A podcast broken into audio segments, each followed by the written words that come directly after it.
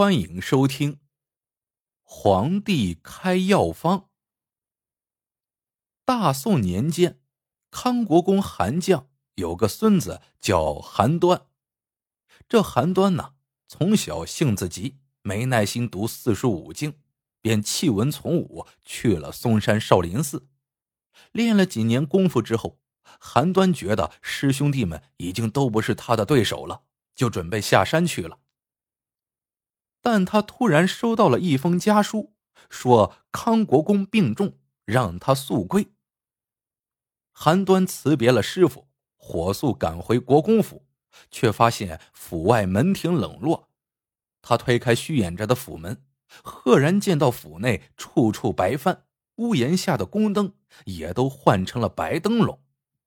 出来迎他的老管家一看到韩端，就老泪纵横道。公子回来了，国公爷昨日去世，灵堂设在前厅，公子快去拜祭吧。韩端听了，立即奔入灵堂，大哭跪拜。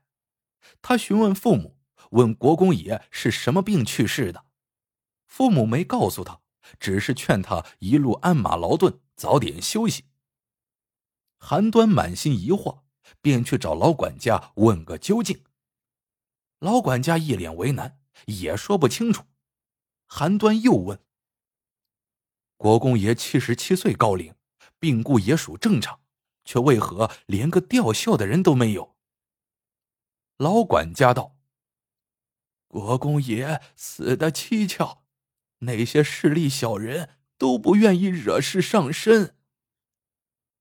蹊跷。”此话怎讲？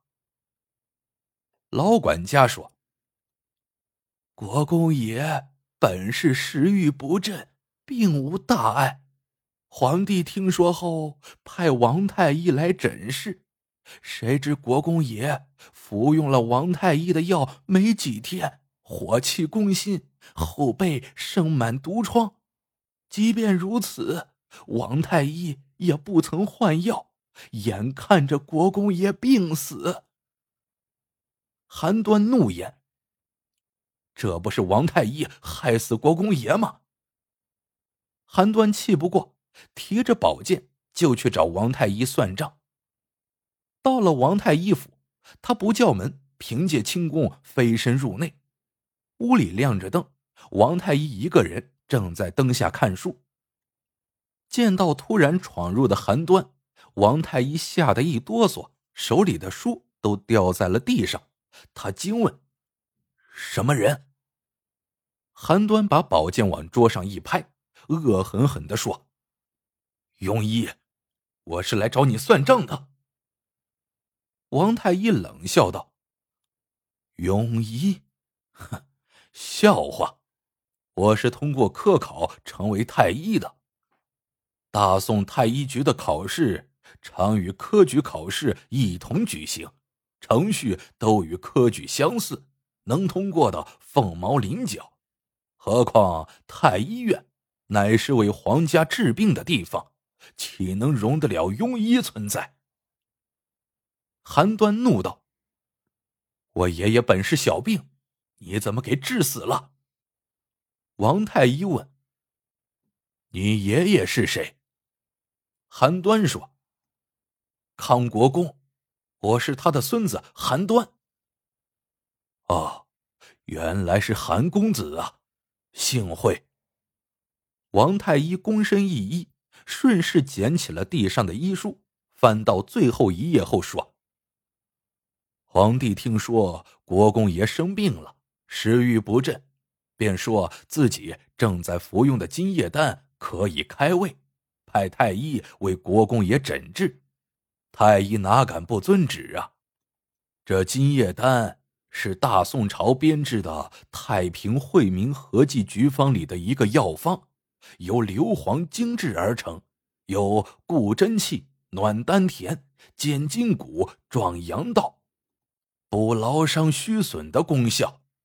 你看这书里写的明明白白，此药皇帝都在吃，给国公爷服用又有何妨？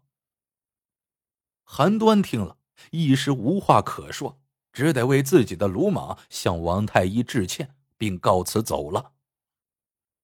韩端回到国公府，正巧遇到自己读书时的伴读韩德福。韩德福书念得好，并考取了秀才。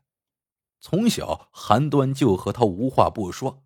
今天正巧遇到烦心事，韩端就把国公爷死的蹊跷的事情和韩德福说了。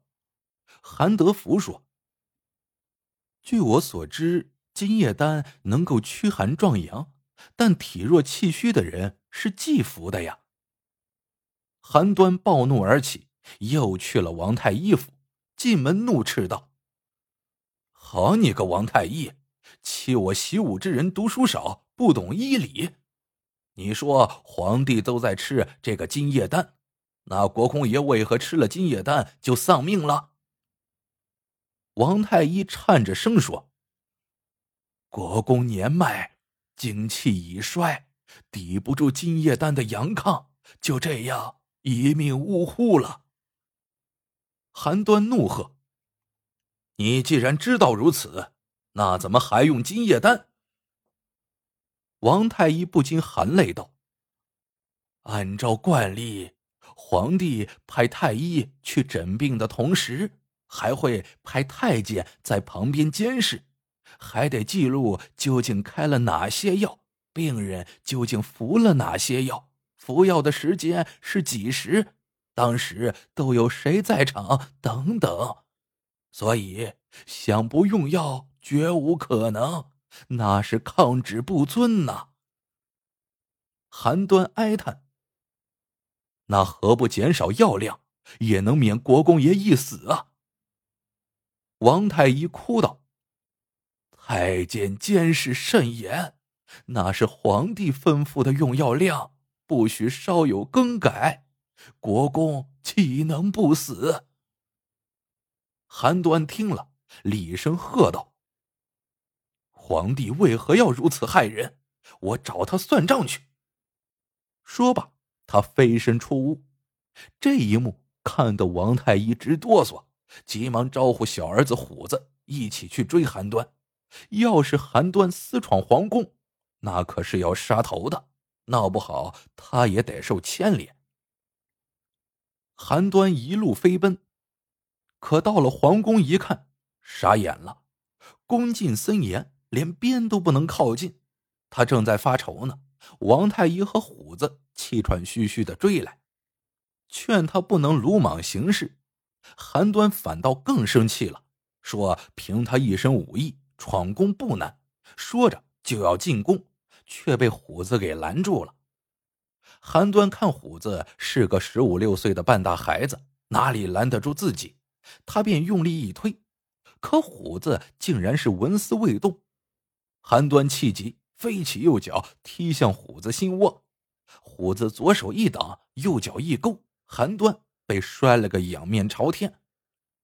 王太医一边赶紧扶起韩端，一边嘴里道歉说：“虎子顽劣，从小就好舞刀弄枪，不懂礼数。”一招落败，韩端羞愧难当，自己连个小毛孩都打不过，更不可能打得过宫内禁军呐。谈何闯宫？他只好垂头丧气的往回走。韩端跑回家之后，拼命练功。他心里憋屈，自己在武林至尊的少林寺学的武功，平日里师兄弟那都是手下败将，如今怎么连个小毛孩都打不过了呢？他越想越窝火。过了几天，又去王太医府，他一招败在了虎子手下，哪里能够服气呀？还想再找虎子比试比试，找回颜面。韩端要和虎子比试，虎子说什么都不肯，说他是国公的孙子，怕伤到他，担待不起。韩端这下明白了，他和师兄弟们比武总赢，也是因为这个。就在韩端郁郁寡欢了好一阵子之后，内宫传出皇帝龙体欠安的消息。且没几天，皇帝就驾崩了。究其死因，竟是皇帝自开的药方所致，死于二十颗金叶丹。韩端忙跑去找王太医一问究竟，可一进太医府，听到的却是一片哭声。原来王太医病危，一群太医正在救治。韩端在外等候，可不到半日，王太医就死了。韩端只好离开，在大门口，他听到一老一小两个太医在议论王太医的死因。小太医问：“王太医没什么病，咋就死了呢？”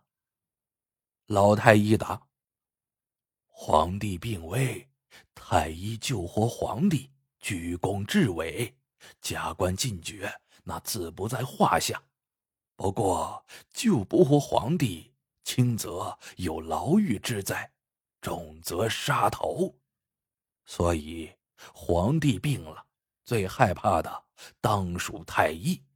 虽说皇帝是吃了自己开的药方死的，可是王太医的心神大乱，被吓死了。小太医说。那康国公也是吃了金叶丹死了，王太医怎么没害怕呢？老太医说：“康国公死就死了，谁能奈何王太医呀？他不用怕。再说，康国公的死，那得怪皇帝，他不是医生，却自认为在医学上很有一套，乱开药方给大臣治病。”结果等于是草菅人命。小太医不禁感叹：“哎，康国公死的冤呐！”老太医说：“皇帝高高在上，平时拍他马屁的人很多。他刚学会写字，就有人夸他是书法家；刚学会骑马射箭，就有人说他是军事家。”刚能分清感冒和痢疾的区别，就有人给他戴上神医的帽子。这被夸的多了，皇帝自然也就当真了。这康国公活着的时候，他就曾带头称赞皇帝深通医学，大臣们把一个具有自知之明的好皇帝。捧成了一个敢于乱开药方的糊涂虫呢。小太医听了，又说：“这样看来，康国公死的不冤呐。”韩端听了，呆立半晌，垂头丧气的回了府。